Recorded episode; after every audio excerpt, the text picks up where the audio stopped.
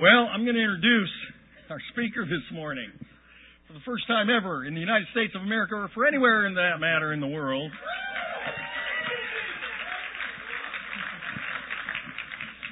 I said last week I'd give you a real quick story about one of my very, very earliest times of preaching.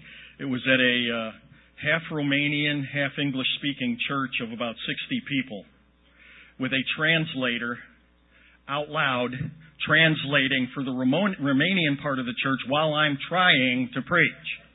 Not that that was distracting or anything, mind you. That's my excuse. Well, anyway, this church, because I was doing this intermittently, gave me a $35 honorarium each time I preached, right? So anyway, I knew I had bombed. I mean, there's bomb and there's bomb, and I am my own worst critic. So when I think I bombed, it's usually not that bad. But I thought I bombed. So I go back and sit down when I'm done preaching because I got some more things to do or whatever, and I sit down next to Barb, who's always, always, always positive, supportive, absolutely, if there isn't anything nice to say, she's quiet, right? So I go sit down next to her, she leans over to me and says, "I love you." Okay, I knew I hit a new level of bombing. But wait, there's more. About 30 seconds pass, and she leans over again, and she says, "You don't have to keep the money."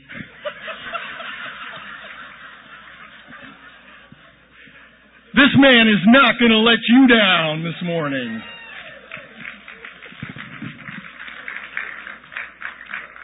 Thank you, PB.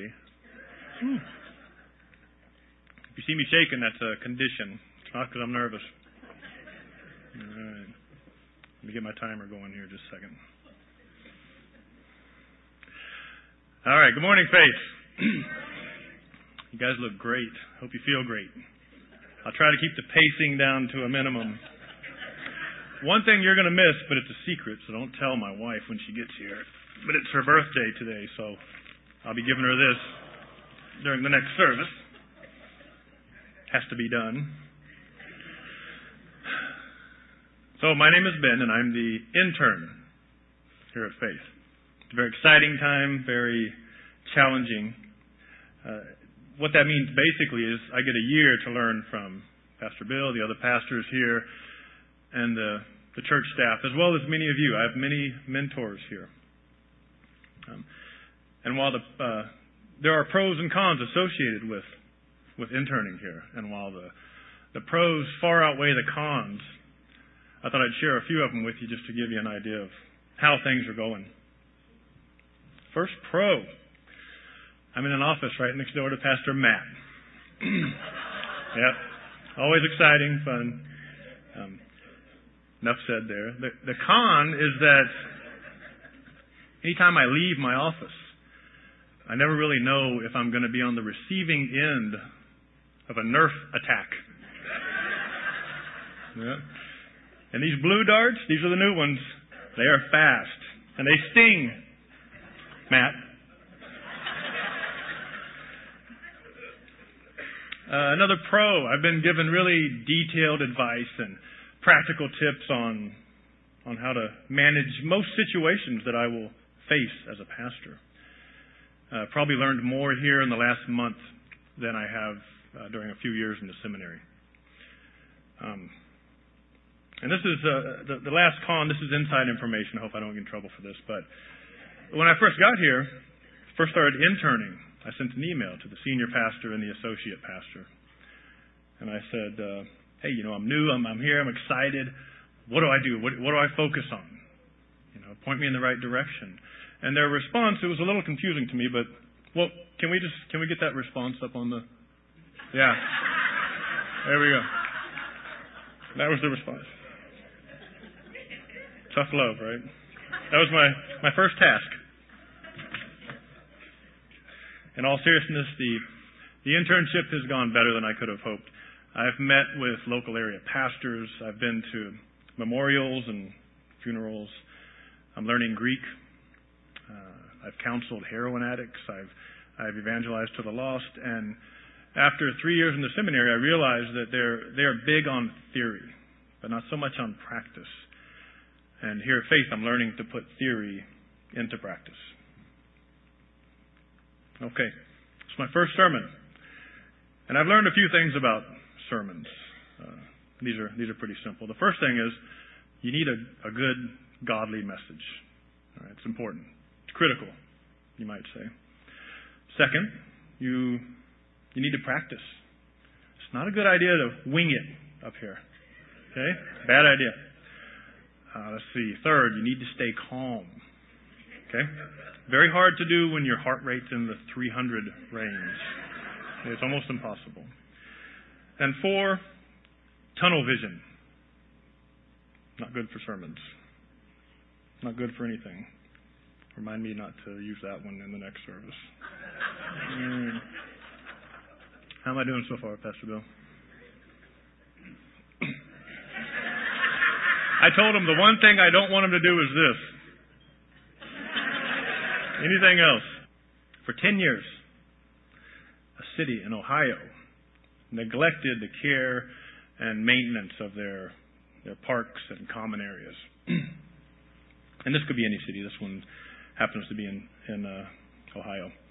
And as is often the case, these neglected areas became havens for drug users, addicts, and gang members and such. And the city continued to ignore the problem.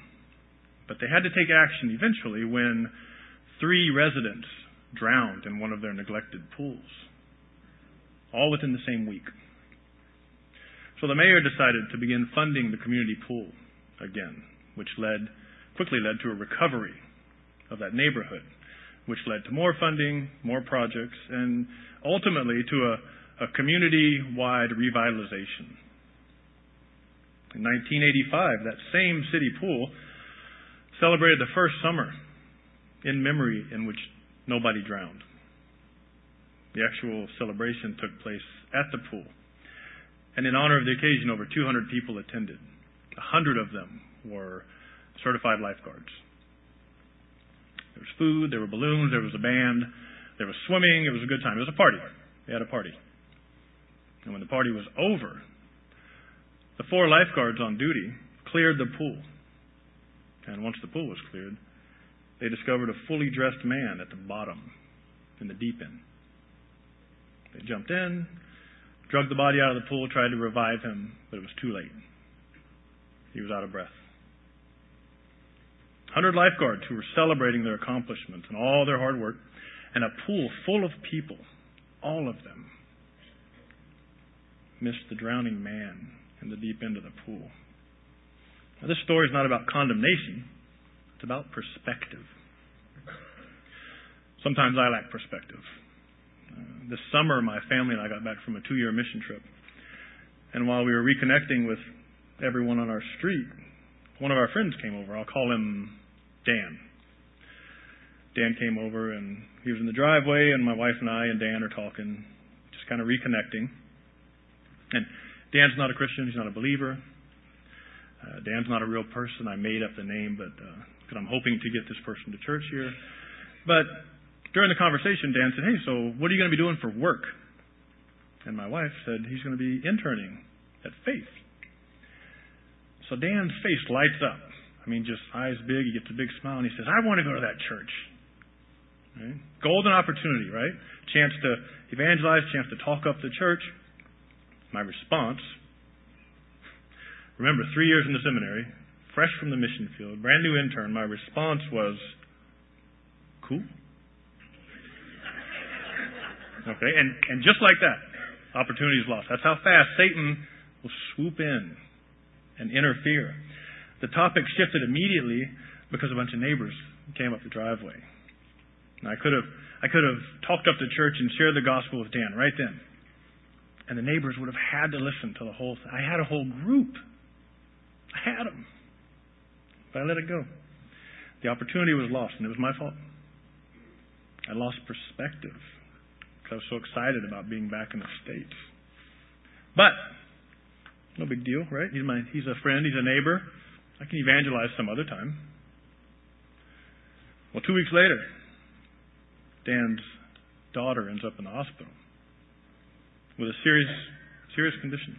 And I don't want to get into details for the purposes of confidentiality. And to make a long story short, the daughter is alive. But things could have been a lot worse, so much worse. And from that experience, I gained perspective. I realized that by not evangelizing, when I had the opportunity, I had denied this family, the father and the daughter, a chance to find salvation. And believe me, the whole time this medical scenario was playing out, my heart was in my throat. I had a sense of dread for letting my neighbors down and for letting God down. You see, I was given salvation from God, but my friends were running out of breath. Here's why this is important. Here's the big idea. We're given a gift from God, and we need to share that gift with others. It's called evangelizing. The question is, do you have friends who are out of breath? I don't know about you. Maybe there's times where you lack perspective like I do. Can you think of opportunities where you could have evangelized but you didn't? You can probably think of someone right now who needs to hear the gospel story. An image of that person probably just popped into your head. It's a family member. It's a friend. It's a coworker. It's the guy that makes your coffee in the morning. It's the lady at the gym. I don't know. Did you try to talk to them about Christ, but you blew it? Or did you talk to them and you need to follow up? Or have you never talked to them? Maybe you've never evangelized for a variety of reasons. And look, the reasons, they're not important. I don't always evangelize because, first of all, I don't always know how to start the conversation. You know, it's hard to just jump in. Second, once the conversation is going, I don't know if I can manage it. I don't know if I can answer all the questions.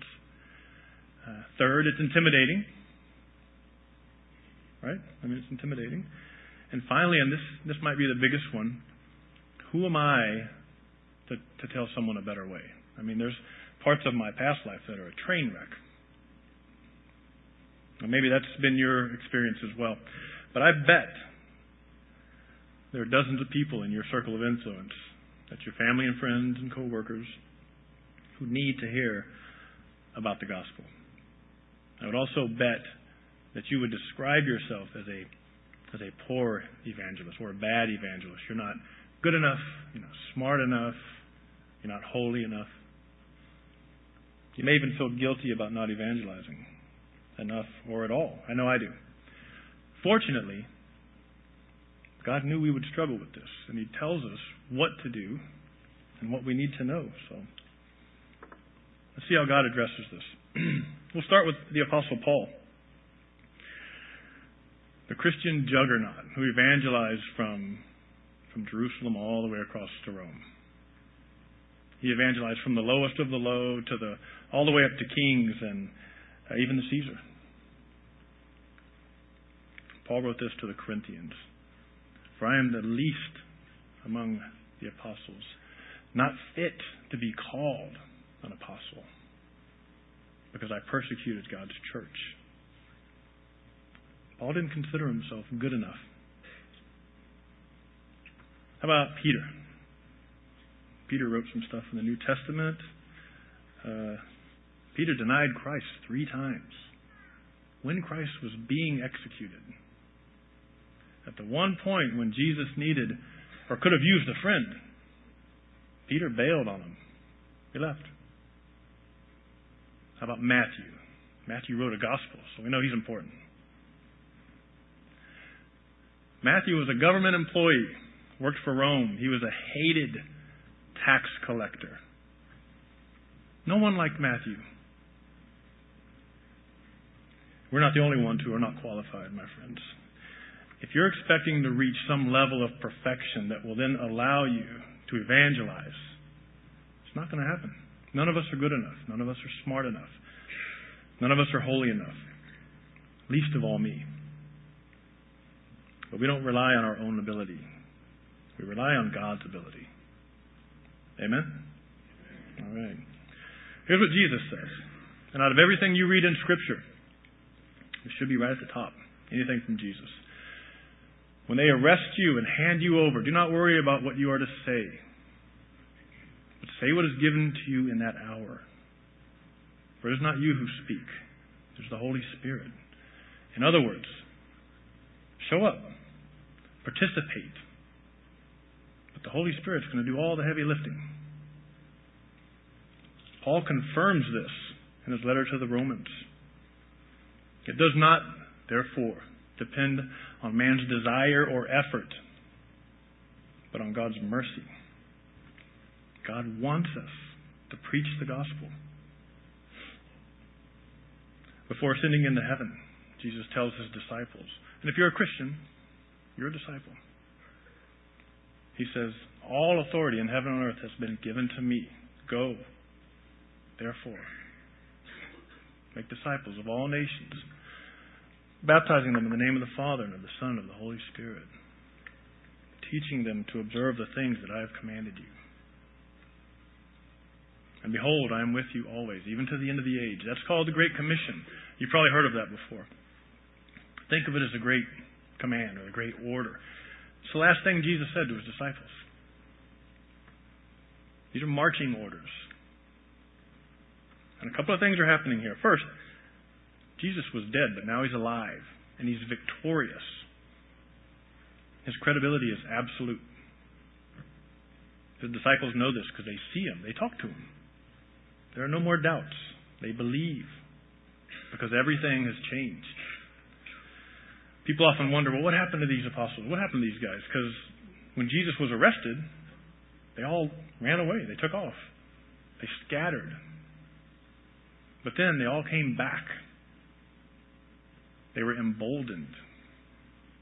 Something changed. What changed? What happened? This is what happened. Jesus was resurrected, which gave him absolute authority. Then he told his disciples, all authority is mine. That translates into, I am God. Because only God has all authority in heaven and on earth. Only God can make that claim. This is a profound event. This event changed everything. Second, directly after pointing out his absolute authority, he says, go and make disciples of all nations. He gives them a command, something to do, an action. He wants us to participate in the process of making disciples. And that includes baptizing and teaching. Jesus even tells us what to teach. Teach them to observe the things that I've commanded you. So what do we teach exactly? Well, in Mark's gospel, Jesus says, go into all the world, preach the gospel to all creation. Preach the gospel. The gospel is the good news, the story of Jesus. That's it. So we teach that we are sinners who are separated from God, that Jesus, the Son of God, died on a cross and rose from the grave to pay the price for our sins, and that if we trust in Jesus and repent, that is, if we turn away from our sins, that Christ will come into our lives, and we can spend eternity with him. That's what we teach. And by the way, if that resonates with you and you're not a believer, we need to believe right now. Don't wait till the very end. You don't have to wait until we do an altar call. Do it now. So look, there's no escaping the fact that we have to evangelize. Why? Because we're told to. Because we all have friends who are running out of breath. As believers, we are lifeguards. And our job is to help others. It's hard. It's tough. I know. But it's something we have to do. And there are a lot of people who are relying on us to do just that. So now what? Well, the one thing we can't do, the one thing we absolutely cannot do, is to sit and watch and do nothing. We have to help people learn how to swim. We have to jump in and drag them out of the water before they drown. We have to evangelize. You can do this by preaching. You can do this by living a godly life. You can put a bumper sticker on your car. You can close all your emails with Jesus loves you or God loves you, God bless you, whatever. We have a sign out on the road that helps us out. Christian musicians and radio stations, they preach the word through the airwaves. There's no shortage of ways to get the message out to the lost. Statistically, though, most Christians refer to family and friends as the reason why they accept Christ. The reason. So what does that tell us? Well, it tells us that the most effective way to evangelize is through relationships. And that requires talking to people. I mean, Buddhists and atheists, they can live upstanding lives, right? Wholesome lives. But that's not going to save anybody because they don't have a God who saves people. You can talk to them all day. It's not going to save you. The key is that lost people see how Jesus lives in us and they ask us about it, or they let us introduce him. We point them to Christ and they believe, and God regenerates them. Our part in the process, living right, being willing to talk about the hope that we have, the hope in Jesus, our Savior. And real quick, who are the friends that I keep referring to, the friends that are out of breath? When a lifeguard becomes certified, he agrees to help anyone who is struggling in the water. Color doesn't matter. Culture doesn't matter. Religion doesn't matter. In other words, a lifeguard can't pick and choose who he's going to save. Can you imagine getting a cramp? And as you're drowning, you see the lifeguard sitting on his chair, watching you. He's decided for some reason it's not gonna help you. Imagine that was your parent or your child in the water. How horrible would that be? And we're talking about something much more important. We're talking about eternity. Christians are in the same situation. We become disciples and we agree to help save everyone who is lost. Smart people, atheists, terrible drivers, our goofy uncle, Mormons, and everyone else. And yes, even that one person you're thinking of that you really don't like, that one person, that one too. We follow the example of Jesus and his disciples who reached out to everyone, no exceptions. Our friend is everyone. Okay, I'm going to show you an easy way to evangelize. Then I'm going to give you a homework assignment. Easy way to evangelize is through the use of a tract. There's a bunch of these on the tables out there. More about that in a minute. Like most tracts, this one is clear, it's concise, it's thorough. It's got 4 steps. Very simple. And there's 16 Bible verses in this one tract alone. And that's important because God's Word created the entire universe. Okay, God's Word in this tract, and in my sermon for that matter, is the only thing that is inerrant, that's perfect, that's powerful, that's absolute. So if the words in here can create the universe, do you think they can change someone's heart? They can easily change a person's heart. In fact, I guarantee you that the words in this tract will change the person's heart who reads it. You may not see it happen, but they will either soften or harden a person's heart. That's how God's Word works. One way or another, God's Word will do what they are intended to do. And this is not my opinion. Remember God's promise through Isaiah. So is my word that goes out from my mouth. It will not return to me empty, but it will accomplish what I desire and achieve the purpose for which I sent it. This tract will give the reader every opportunity to make an informed decision to accept or reject the Son of God. Profound, right? It's very profound. There's no gray area. You read this, and you accept Christ, or you reject him. People can read this by themselves, like I said earlier, or you can help them through it. You can clarify things, answer questions.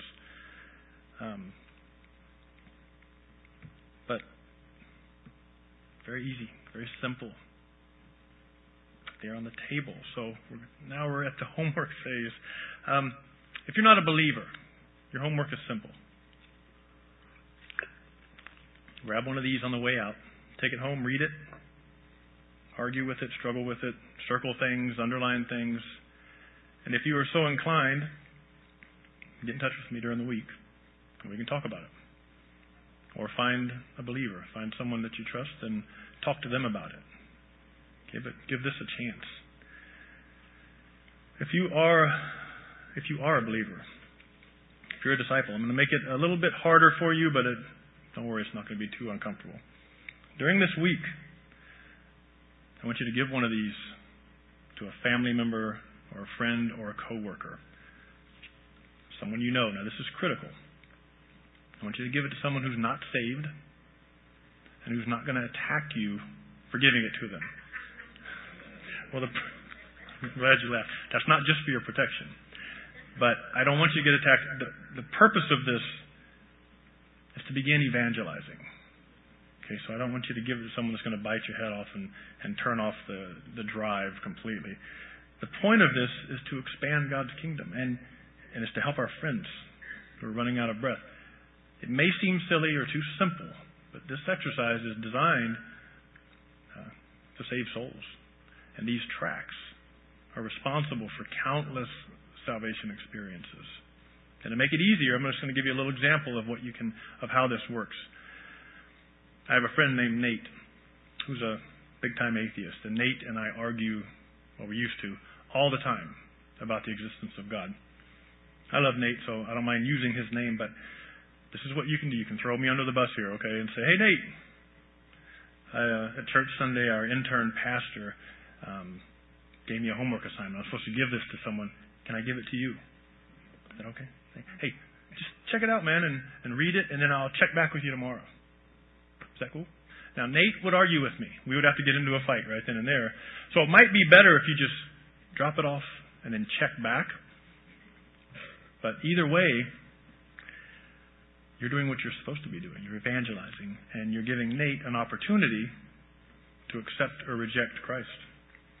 And to be truthful, I'm not really giving you an easy way out here. This tool, like any form of evangelism, works best in the context of an established relationship.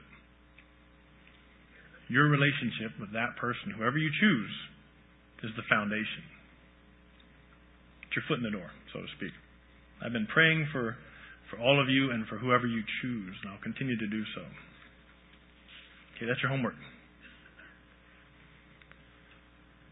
Sometimes it is easy to get lost in the day-to-day business of work and life and family and our problems. Sometimes we get lost in our accomplishments, like those lifeguards. Sometimes we even get lost in our salvation. And we forget that our job is to share the gospel with the lost. It's easy to fall into that pattern. But remember, Christianity has not grown into what it is today based on wishful thinking. The lost will not turn themselves into disciples. Disciples make other disciples. It's the bottom line. It's always been that way. Can you come up? PB? PB will be closing us in prayer. Okay, close your eyes for a minute. This is my first sermon. Just humor me. Just close your eyes. Imagine your earthly life has ended. I was going to put, imagine you died. Brent thought that was a little too harsh. You are in heaven. You fought the good fight. You completed the race. Everyone who had anything to do with your salvation is there to greet you. Everything is joyful. But before long, you become aware that many people from your circle of influence didn't make it. They're not there. And while there's no pain in heaven, there is knowledge and understanding.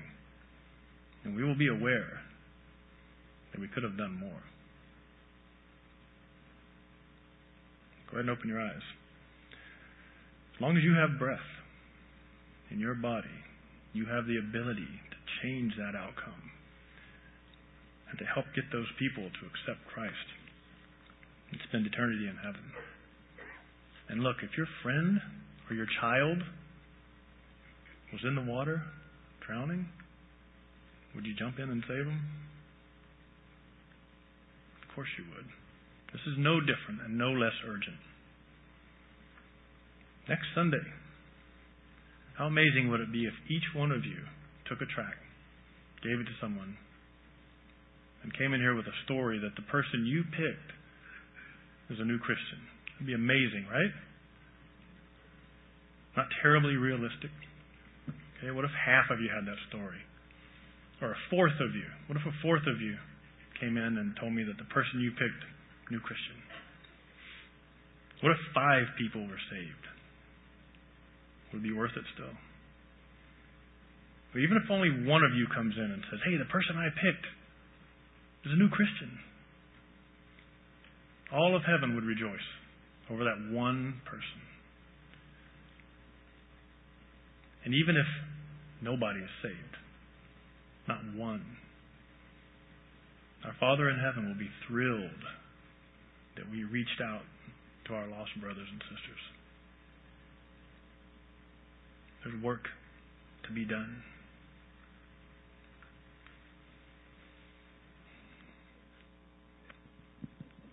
I love you. I love you too. Hey, my mic is off. And you can keep the money. Let me have you stand. That was so much better than so many of my early sermons. Lord in heaven, what Ben has given us this morning is an exercise. Whether it seems silly, whether it seems pretentious, whether it seems like a good challenge, your Holy Spirit is behind the whole process of drawing men to yourself.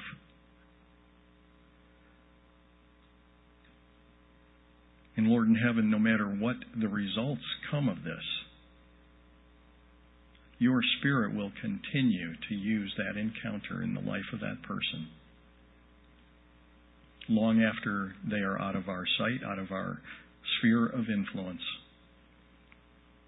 Because salvation, at the end of the day, is your business. Father, we look forward to hear stories, to see what happens. We know that you go before us. And so, as Ben said, one way or another, you will be thrilled. And it will be the pleasure of our hearts to thrill you, our God and Savior. Thank you for loving us today. Amen.